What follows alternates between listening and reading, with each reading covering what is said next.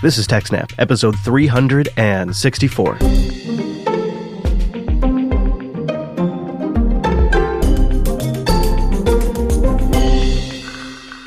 Hi, everyone, and welcome to TechSnap, Jupiter Broadcasting's weekly systems network and administration podcast. We recorded this episode on April 17th, 2018. It's brought to you by our three great sponsors DigitalOcean, Ting, and iX Systems. I'll tell you about them later on.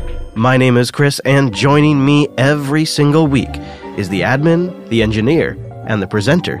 It's Mr. Payne. Mr. Wes Payne. Hello, Wes. Greetings, Chris. Wes, are you ready to talk about server monitoring? Oh, I sure am. You've been in the trenches for many, many hours on this topic, so we're going to glean some of your knowledge and we're going to talk about server monitoring from why to monitor to what you can use.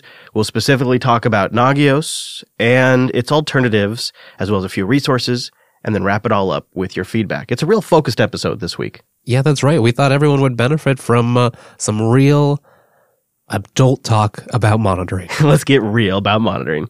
Nagios is definitely one of those tools I've used in anger, and really this was all spawned because I've been spending the last uh, last week or so redoing the Nagios implementation at the day job. So there's a we have an older one that's been it's it's it's gone on very strong. It monitors lots of things, but it's time to it really needs an update. Uh, it's going to be a lot more integrated with configuration management. So I've been in the trenches doing that. We'd been thinking about talking about this topic on the show anyway. It seemed like the perfect time. It really is perfect timing. So it's it's just a great opportunity to sort of leverage what you do day to day.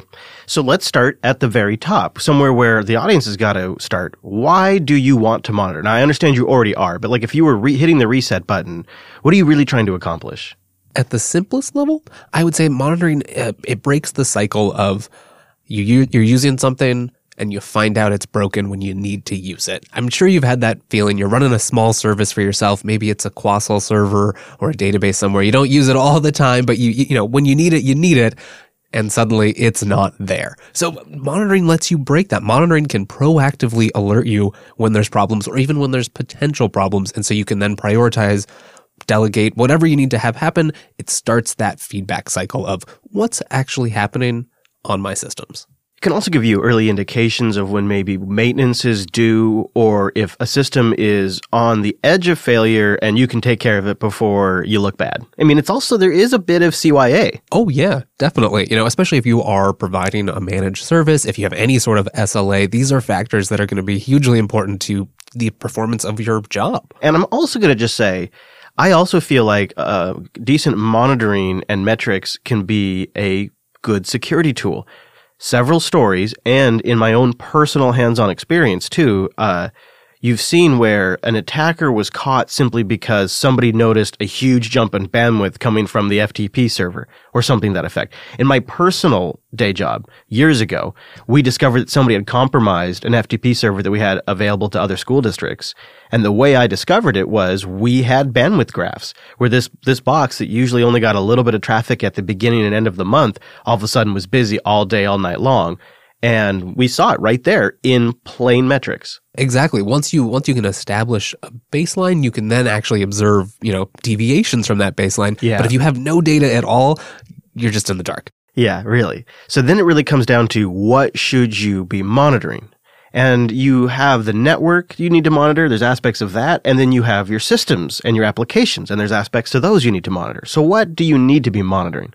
To answer that question, I think you need to ask yourself, what are you going to want to know? When something's broken when you are you know trying to put out fires and investigate what is the information you are going to need to know to validate your assumptions to troubleshoot to understand your system?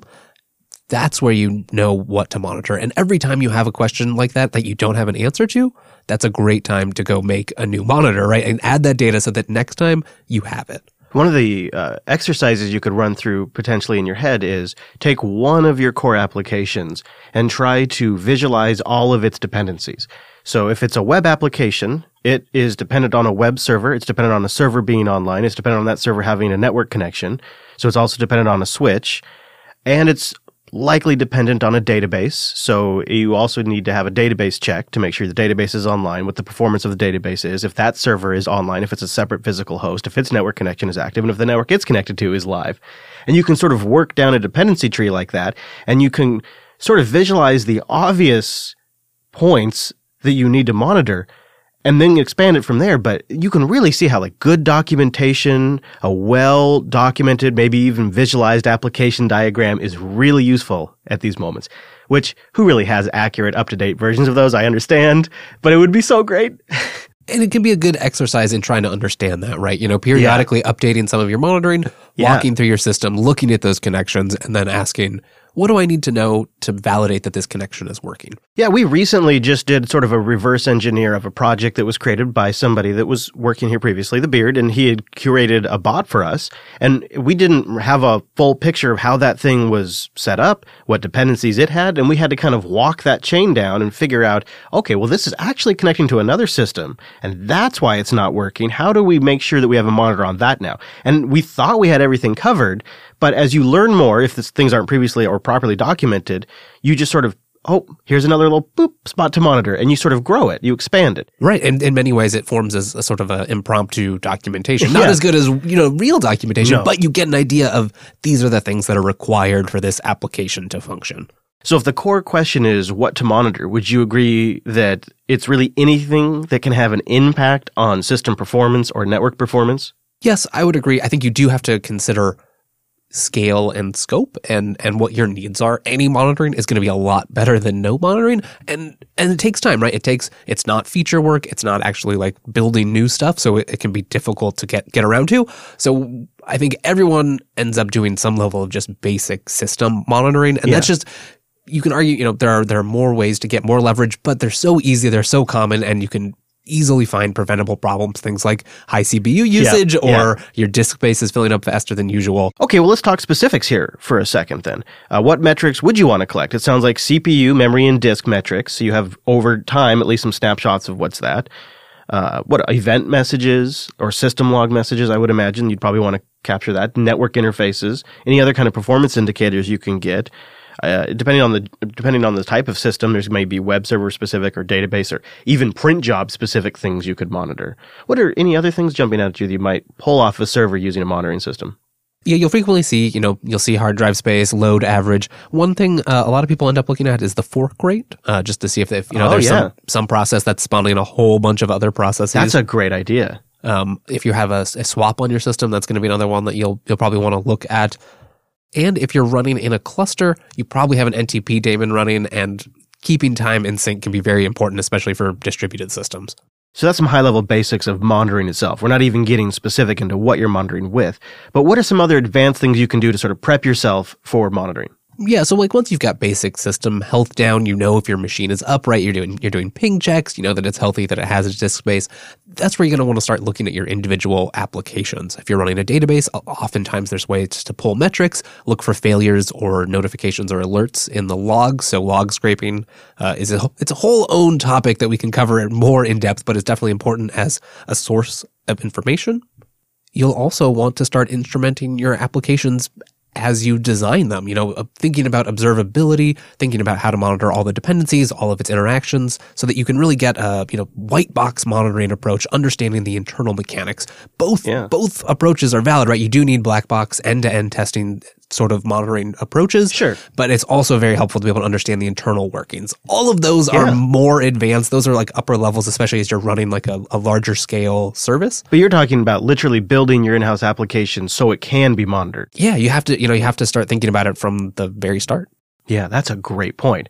It makes me think back on JBot. How could we rebuild JBot so that way it is designed to be monitored? Yeah, and there's a lot of frameworks now. If you're using um, Prometheus, for example, they've got a lot of uh, instrumentation libraries available for common programming languages. StatsD is another common format with all sorts of backend systems you can run. A common format for for tracking things like like gauges. All right, that's the basics and a little bit of the advanced. I like that. So now let's get specific.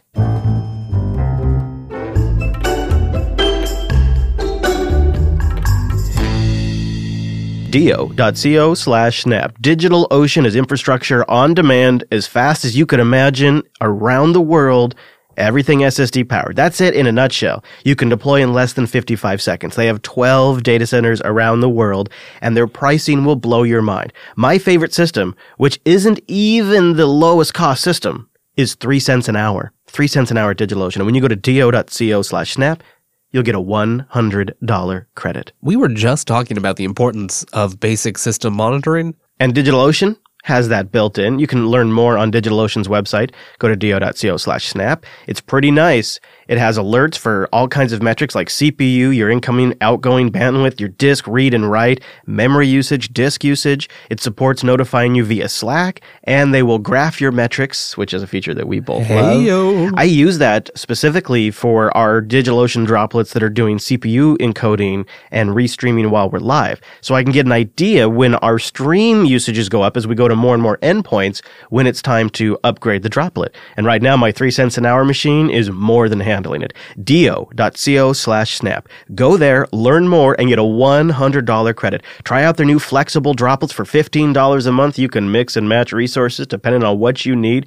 Enjoy Spaces, their S3 compliant storage solution. Or if you want traditional block storage, you can do that too. do.co slash snap. Today, let's focus on Nagios. In particular, we're going to focus on Nagios Core, which is the main open source component of Nagios, as well as the Nagios plugins project um, and a, a few other related add-ons to Nagios. There's a large community of Nagios users, and that's one of its main strengths. There's tons of plugins, tons of guides, tutorials, configuration examples to reach out to. You'll probably need them because it can be a bit arcane at times, and there are a lot of config files. But at its core, Nagios is pretty simple. You can think of Nagios as two pieces uh, a web front end dashboard that kind of gives you an all up display of everything that's being monitored by that Nagios server, and then a background, basically task running process, or sort of like a you know a more structured cron. Super cron. Yeah, right. A super cron. Yeah, you have a you have a whole fleet of different plugins and commands you can use, and then you configure a bunch of hosts and services. Services are attached to hosts, and then the services run on some sort of schedule. And every every time they come up, they'll run your check. They'll report back if the state changed. You can configure Nagios to send you notifications, or you can you'll see it if you go and visually inspect your Nagios. That's the that's ninety percent of what a Nagios is used for. You've configured some checks. They run at intervals. They report back, and if their status changes, you get notified. And those checks are a lot of those metrics we mentioned earlier in the show, like CPU load, disk usage, things like that. Yeah. Also, super common is checking on remote endpoints. You know, you're checking that a, a HTTP request goes through. You're checking if an FTP server is available. Maybe you're just doing, you know, just ping checks a lot of times, making sure all your hosts are up.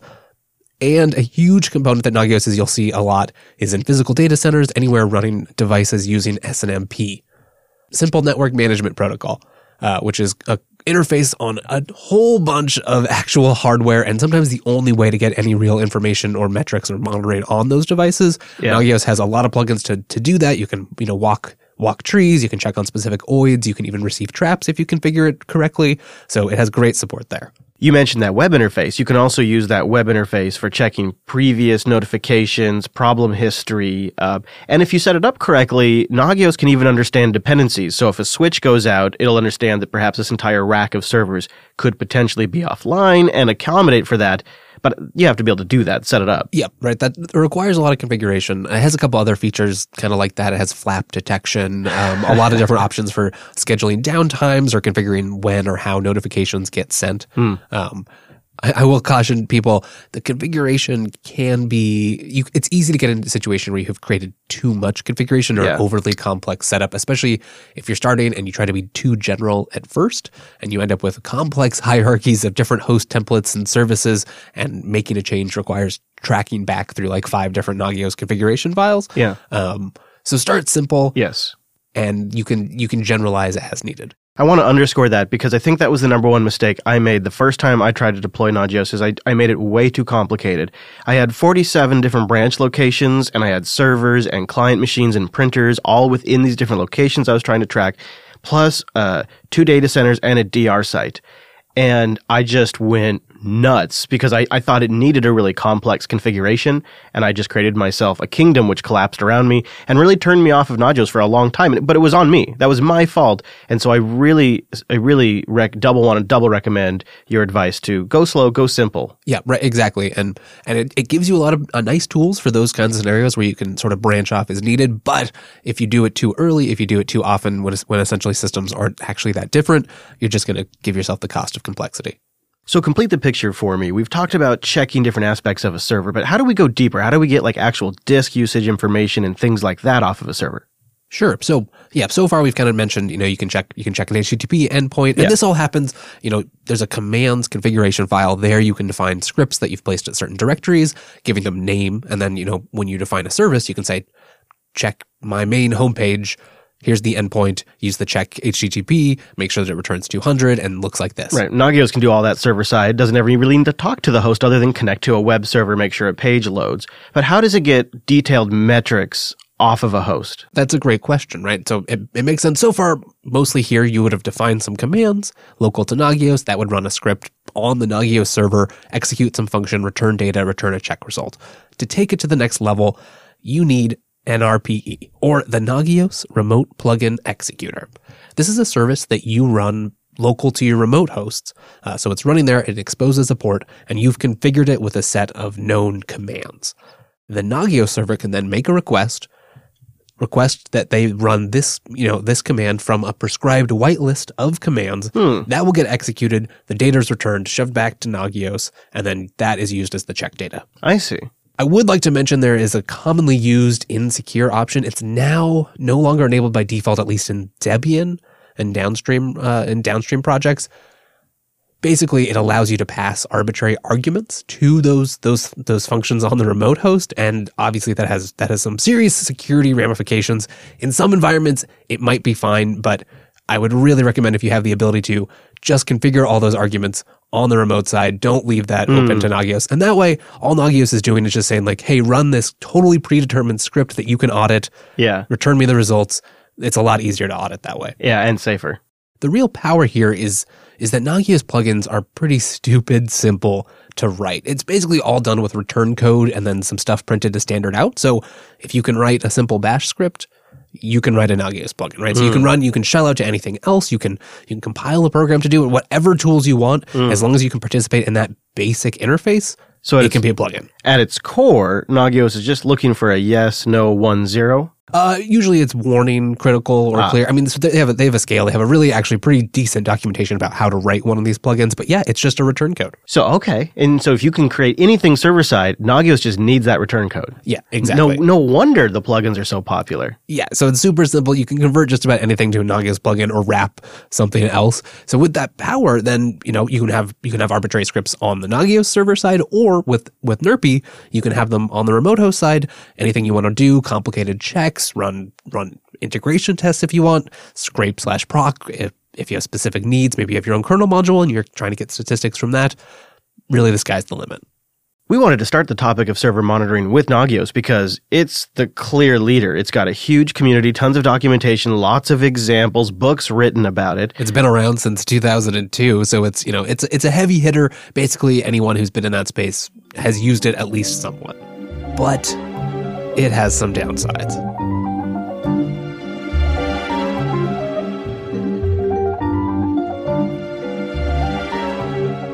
ixsystems.com slash techsnap. Go there to learn more about IX and support the show. ixsystems.com slash techsnap also has a white paper you can download, read through that, and maybe help convince management up the chain to switch to a better hardware solutions provider. If you need storage, large compute, whatever it might be, IX Systems can custom build a solution for you. They really are leaders in open source storage solutions and they're really proud about the new TrueNAS M series, and I can see why. It represents the next generation of TrueNAS and meets the performance and data growth needs of file serving, backup, virtualization, media production, and of course, building your own private cloud. The M series is a 4U form factor with 24 drive bays. And, uh, I, you know what? I'll leave it as an exercise to you to go look at the specs, but, um, Three terabytes of RAM is your teaser. Ooh, Three terabytes of RAM in the new TrueNAS M series. Of I course, want it. you can spec that thing up with crazy amounts of NVMe. It has all kinds of I/O. Okay, here's another teaser. I can't help myself. Four active 100 gigabit Ethernet ports on this sucker. Nice. Wow. Okay, I'm just drooling. now. That's the tease. You got to go to ixsystems.com slash TechSnap to learn more. And while you're there, check out the blog. They got some write-ups about the TrueNAS M, as well as the new version of TrueNAS OS itself, TrueNAS 11.1. IX Systems is leaders in open source development, integration with hardware, and then wrapping it all up with a white glove experience. It's who you want your systems built on. ixsystems.com slash TechSnap. Nagios has been around for a really long time, and I think that is a, ultimately a testament to it's practical, it's usable, and it, you know it it is used in a number of places, and it does a great job. But it's also seen a lot of change, particularly in in the last ten years or so, as we've moved into cloud, as we move to more dynamic infrastructure configurations. It's really starting to show some weaknesses. Not that it's bad, it can still be put to great use in data centers, in more static environments for just basic monitoring of hosts that don't change very often. It works splendidly. But this this notion of hosts and services attached to hosts and groups of hosts, it's it's built into the model of how Nagios works. Absolutely. And so with modern services, you know, if you're if you're monitoring an auto scaling group of EC2 instances that that you know are ephemeral, change, come and go. Maybe they have a there's a lambda in the background doing batch processing work from an SQS queue. You can monitor all of those with Nagios, um, but there are probably better tools that you should invest in that you don't have to fight against the abstractions that are built in. It's also somewhat software from another era in its its build and configuration. Um, most of the time, if you're going to want an, an up to date modern version, you're going to end up building it from source yourself. Uh, it's mostly written in C, so you're going to be, you know, make and make installing on your system. If you go through some work, you you can get it packaged up or or build or find a PPA, and and, and that's a little bit easier. It's also um, an older style CGI application, so you're going to be running and configuring Apache, configuring CGI, running Nagios that way. None of that's bad, and it all definitely still works, but it's not a you know, it's not a simple server that you start and then proxy nginx to. It's it's from a different era and it has a lot of config files. As we mentioned earlier, it's easy to go overboard there. It's also just a lot to take in from the command line and it doesn't necessarily have that great of defaults. It can be a little bit challenging to get even to just like a base layer of like, here's my three example hosts with a couple services. So it feels, it feels like it, instead of hitting the ground running and then moder- modifying from there, there's often a lot of sort of mucking around trying to get it to work one tip it does, and it will tell you this too, but Nagios V and then the config file, uh, you can run that, run that all the time. That'll try to do a check on its config, verify that it's in a consistent state, point you to any errors in your configuration. So that's super helpful. That can help speed up the process, but it's just not, you know, it, it feels out of date in those ways. And, and that's okay. You know, you, you have to deal with it. It's still super useful. Just, just be aware of that. Also, in its default configuration, there there are plugins to to help remedy some of this, but in its default configuration, it often just ends up providing you more snapshot like data. You know, every every so often it goes around runs a check on a on a mm. server, reports back. So it's very specific point in time though. Exactly, right? So you get an idea of like is my host healthy right now? And yes, there is, you know, you can keep historical data and you can you can look through that and past sure, alerts, sure. but it's not a rich history of what happened. It's more like yeah, you get point in time snapshots of what's the state of my host? Is it healthy or is there having a problem? And that works really well for for break fix style stuff where oh, yep, the disk space is, you know, over over our warning threshold. Yeah, or the server is up and it's is it up or is it down or how long was it down? It's good for that. Right and there are some things like that right? Yeah like is it up or is it down? You don't really you know you might care about uptime charts at some point but not, but not really. That that hits the basics. But for other things you know for like load histories latency spikes bandwidth used it can be often helpful especially if you're running complex systems that you want to understand. You want you want graphs of the past. You want data that you can actually use to review build trends maybe do some sort of predictive monitoring that is sort of outside of what Nagios is good at. You need to, you're going to end up having to build a bigger system, and Nagios can be a piece of that, um, but it, it won't be able to do all of that. And, and I think that's another thing about it is it's not always the most composable system. Uh, it really feels somewhat like an object-oriented system with with a lot of hierarchies that can work really well. Like you're talking about, okay, I have six different data centers, and each data center has two different types of hosted. Like for something like that, it can work really well. And it can do some limited amount of, yes, the switch is down, so these services are down. It's not great at that though, and it's very statically defined, so it won't react to You know, you, it's very hard to do something like, okay, well, if it deviates 10% above the average from the last half hour time period, send me an alert. That stuff, really difficult. Or if you want to check, like, okay, send an alert, but only if these six other services are also an alert and some other arbitrary predicate over there, you can't do that either. So it works super well if you can say, I have a script, I want this to tell me yes, no, is it broken? For anything else, you're probably going to want to at least start collecting metrics that you're sending to some backend graphing or analysis system. It gets more complicated because you end up having to, very much in the Unix philosophy, you know, you end up having to build pieces together, sort of figure out your own system for it. That's where Nagios is also so helpful at the beginning because you get this dashboard, you get all that stuff. So it works great for that base level. You can build from there as you have time. They have a couple of things. Um, one is Nagios Graph, which provides just like some it takes performance data and past data, builds RRD graphs from it, and lets you display it there in the UI. So that's pretty helpful.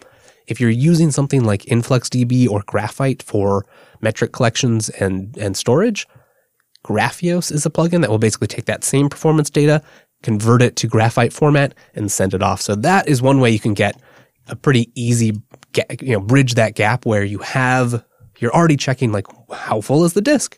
With a plugin like that, you can send that information off to a server, store it, and then you can start building those, you know, that history and looking at those charts. We'll put some links in the show notes at techsnap.systems slash 364 if you want to get uh, links to some of the stuff Wes mentioned. So that's uh, some downsides. What about uh, some of the criticisms that I've seen online that it's just not a good fit in more automated environments where perhaps you're using Ansible or Chef? Do you agree with that criticism? Y- yes and no. Uh, in automated environments or environments that change a lot, it can be tricky. I think you can get it to play all right. Um, i am integrating it with Chef more right now, so mm. you, it depends on how much work you want to do. You can leverage specifically Chef. Um, you can leverage the inventory that Chef has. Right, you have a bunch of nodes defined there, so you can use that to render out Nagios configuration. But on anytime that changes, basically you're going to be, you know, having Nagios reload its configuration. It doesn't have an idea of any sort of like runtime updates. I mean, it does a little bit, right? You send it, you can send it, send it SIGHUP, it'll reread its configuration and that sort of thing. But it's not like you can dynamically call its API to do stuff. It, okay, it does have an API. You can do that, but it's it's all sort of tacked on and not really part of its core. So if you're going to be using configuration management to define it, you definitely can. You're basically just going to be templating out the Nagios configuration files. Okay, we've been promising, so let's discuss some of those Nagios alternatives. Yeah, I think the first one uh, naturally to start with is Icinga 2, which is a is a fork of Nagios. They split quite some time ago and have both been very actively developed. A lot of the plugins are kind of developed by both, and there's a lot of cross functionality because of the simple the simple plugin interface. It means you can port them a lot. So they're they're really complementary communities. It has some some different features. It has I think its API is a little more well developed. You can go check it out, read the docs. There's lots of tutorials and, you know, examples online comparing them too. So it's definitely right in the style of Nagios.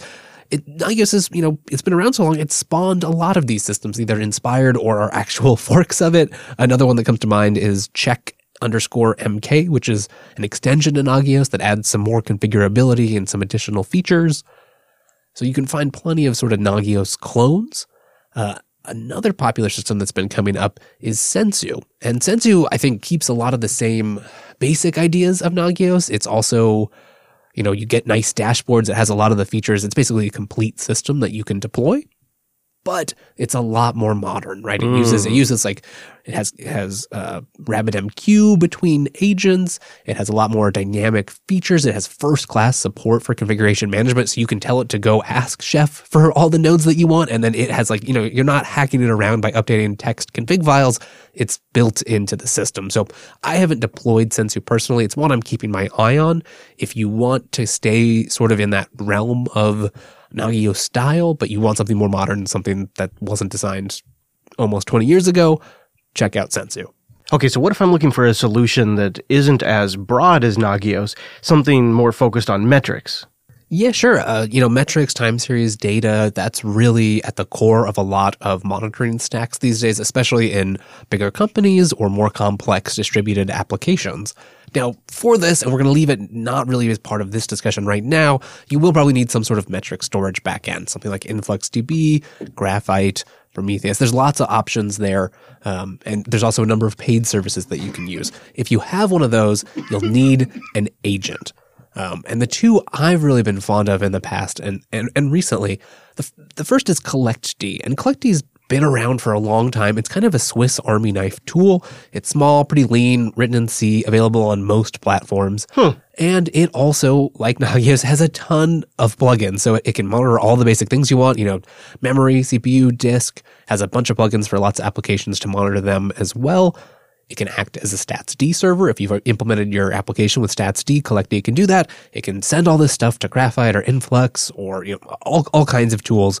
Um, it can even execute Nagios plugins. So if you if you have Nagios or maybe you're trying to move away from Nagios and you're trying to to build a little bigger system based around metrics, Or you want to take advantage of all their plugins. CollectD is great. And this is something you just run on each individual host. Yes, exactly. So each an agent runs on each host, collects metrics, and then you've configured it to send to your backend system. Those systems usually do aggregations. They might compute functions or views on that data, um, and then you tie it in with something like Grafana or maybe something that's built in to actually go look and make dashboards of all that data that you've collected.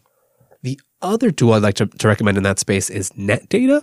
Uh, it's relatively new. It's um, produced by the same people who make the FireHOL firewall configuration for Linux. Both tools I enjoy a lot. Uh, NetData is a little, they have a, rather than like a package, they have an installer script, um, but it works pretty well. I think they actually have some static binaries they're using now too, so that makes it a lot simpler. A great thing about NetData is it comes with a pretty full featured dashboard. So right out of the box, it runs a local listening port pops up. You go there. It has a very nice interface with a bunch of dashboards, a bunch of configured metrics already, like tons. Some stuff, it's maybe even a little noisy by default, but you'll probably learn really quick if you have some misconfigured settings or if your system's really using a lot. And they've done a lot of stuff. They have some pretty tight care about you know how much of the host resources is this going to use right? They're they're really they're really cognizant of that. So if you're not looking at the window none of the graphs go. All the graphs are computed in the browser basically just from data not computed on this the host you're monitoring. Hmm. They've also added some features where you know you can have one host that then pulls data from other net data servers. So they're even getting a little more into that distributed setup. Not really its primary focus but, but it has that capability. It also has a capability of acting much like Nagios, where you can configure alerts based on the metrics it's collecting, and then it has endpoints, so it can integ- integrate with email or PagerDuty, or you know even send to a Nagios instance if you wanted to. And of course, a, a very popular solution in the in the time series space is Prometheus. Uh, Prometheus is inspired inspired a lot by Borgmon, uh, which is Google's internal monitoring system, or at least it has been. Uh, and it, it's really been developed sort of not not impairing, but but sort of next to Kubernetes, and it's designed. But you know, Kubernetes also inspired from from Google's Borg. So there's this symbiosis. It really is cloud first. It's under the cloud native computing foundation, and it's really time series focused. So they provide a bunch of uh, libraries you can use in your applications to Im- instrument them, have white box monitoring, and they provide a bunch of their own agents as well. So their node exporter, for instance, runs on a node. Scrape slash proc comes up with all kinds of statistics, sends it to Prometheus. Um, where Prometheus is interesting is it much like Nagios provides you this, you know, it has a it has a dashboard, it, it shows you graphs, it has an alert manager, so you can configure alerts based on those time series. So you can really write much more complicated, more composable alerts because you have access to all the data. You send all this data to Prometheus, and so you can make complicated queries across it so that, you know, when the CPU is between these ranges, but the disk is this, and the application state is this, it, it can get very complex, but that's its power. And it's right there in one system. They have a bunch of defaults. If you have a Kubernetes cluster, you can run Prometheus inside of it and monitor the cluster. Tons of integration. So if you want to go full time series, and it really is, at least so far, been a huge trend in this space, check out Prometheus. Prometheus. Now, there are a ton of tools in this space. We couldn't touch on all of them. So if we've missed your favorite or you have any experience with one of the things we did talk about today, write in, let us know. TechSnap.systems slash contact. TechSnap.ting.com. It's a better way to do mobile. It's awesome because it's only pay for what you use. It's $6 for your line, then your minutes, your messages, and your megabytes. Whatever you use, that's what you pay. I get very, very, very little text messages other than a few automated systems. So one or two texts, three texts a month, no big deal. Why would you need to pay for a thousand or unlimited? You'll That's never crazy. use It's it. crazy, Wes. That's crazy. Crazy. TechSnap.ting.com will take $25 off a device if you want to buy from Ting directly. Or if you have a Ting compatible device and they have CDMA and GSM, so you might have one that's already compatible, they'll give you $25 in service credit. They have a great control panel that you manage every aspect, including turning off individual aspects of your service and let you nickname devices. If you have a whole fleet of devices, you can keep track of Wes's device and, you know, Chris's device and Angela's device. It makes that really nice. And if you're a small business, $6 a month for a line means, and with no, with no contract, no agreements means that I can just buy a couple for Linux Fest Northwest, use them for the month of April, and then just decide which ones we want to keep with no ramifications. Oh, that's perfect. I love that flexibility. And also, speaking of flexibility, Ting's all about it. Go to their blog. They have a new post on how to listen to audiobooks that are free legally on your mobile device. Pretty handy. Start by going to techsnap.ting.com. That's techsnap.ting.com. Thanks for going to techsnap.systems slash contact. like Dax did. Dax writes in this week, said, after hearing about the embedding of zero width Unicode characters into plain text and then embedding that code into different applications, I got some ideas. I was inspired and I had to try it out myself. So I wrote this simple encoder and decoder function in Python. And I thought maybe I'd submit it to the TechSnap audience and let them iterate on it. He welcomes some pull requests. It's at github.com slash daxm. And uh, when you go in there, you'll see there is a simple script. But in his email, he actually included the URL to the encoder decoder script, but he used zero width Unicode characters. Oh, that's so evil. So you gotta use the project itself to decode it in the first place. I love it. Dax was having uh, some fun. TechSnap.system slash contact for your thoughts or anything that uh, you want to ask us or anything that we have inspired you to do, like Dax here. Oh, that's just great. Yeah, it is a simple script. It's like 60 or so lines of Python. Go check it out. It's neat. And that brings us to the end of this week's TechSnap program. But Wes, there are ways to get more of us. Oh, there sure are. If you want more Chris, go check out season two of Tech Talk Today that just kicked off. It's over at techtalk.today. Oh, thank you, sir. You can go get more Wes at Wes Payne or go get the both of us at Linux Fest Northwest this year, April 28th and the 29th in Bellingham, Washington. There's only like one or two more weeks to plug this, and then we're there live I'm at so Linux excited. Fest. It's going to be pretty cool. So yeah, check that out, linuxfestnorthwest.org. Uh, also, the network at Jupiter Signal. Our subscribe page is techsnap.systems slash subscribe. And one more plug skis, because why not just overload you on URLs on our way out of here? Do right? it. Let's just do it. Techsnap.systems slash 364 for the links to the stuff we talked about today. Thanks so much for joining us. We'll see you next week.